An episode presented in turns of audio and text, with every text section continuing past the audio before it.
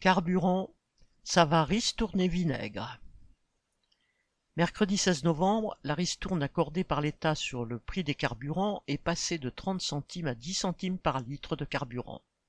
Le même jour, Total a fait passer son mini rabais de 20 à 10 centimes. Ces aides rabotées devraient rester en place jusqu'au 31 décembre. Les images de files d'attente d'automobilistes devant les stations d'essence illustre combien la dizaine d'euros qu'il faudra débourser en plus pour remplir le réservoir va grever le budget de famille populaire déjà contrainte d'économiser sur tout.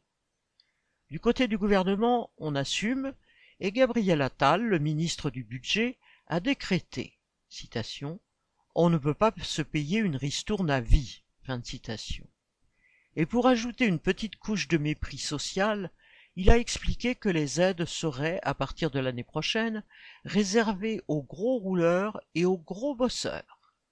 Le gouvernement promet qu'il s'agit là de ceux qui prennent leur voiture pour travailler et qui ont de petits revenus et promet des modalités d'accession via Internet très simples.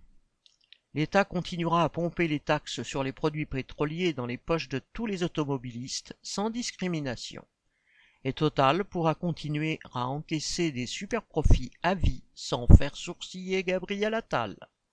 C'est ce qu'il appelle le bon équilibre. Nadia Cantal